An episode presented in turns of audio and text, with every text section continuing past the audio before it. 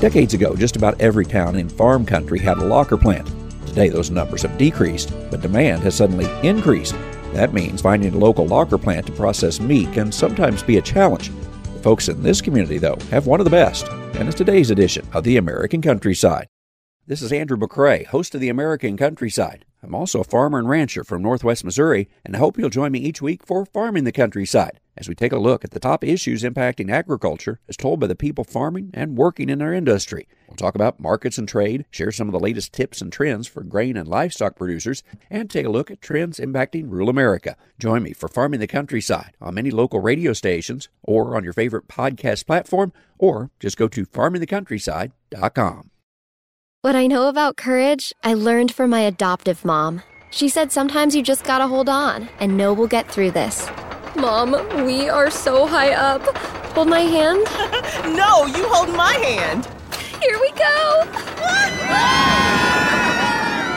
Learn about adopting a teen from foster care. You can't imagine the reward. Visit adoptuskids.org to find out more. This message is brought to you by Adopt US Kids, the U.S. Department of Health and Human Services, and the Ad Council. The origins of this business run deep in Nebraska. It was an ice plant at first because there was no ice companies anywhere, so they made ice for the whole town of Wahoo. And then it was a feed store, and then it got converted into a locker, and I don't know for sure, but I think in the 50s. Charlie Emsweiler is speaking of the business his family owns, the Wahoo Locker in Wahoo, Nebraska. He's been here since the late 1990s.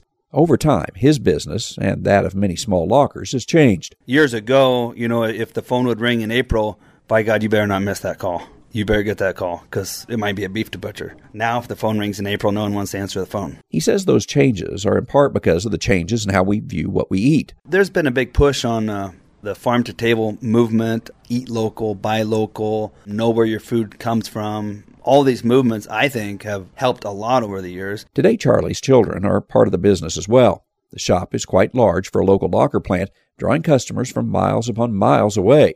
It's in part because of the products they are producing. The custom processing for farmers is a big part of the business. Another big part of the business is what we produce ourselves fully cooked product, jerky, snack sticks, summer sausages, and our most well known is the Wahoo Wiener. And also, our bacon is very well known now, too. So, all those items are taking off. Jerky, we do private label jerky for other customers with their label on it. And it's one of those items he mentioned, the Wahoo Wiener, that has produced a lot of notoriety for this place. The story behind it is one you'll be interested in, and it's next time as we travel the countryside in Wahoo, Nebraska. I'm Andrew McCrae.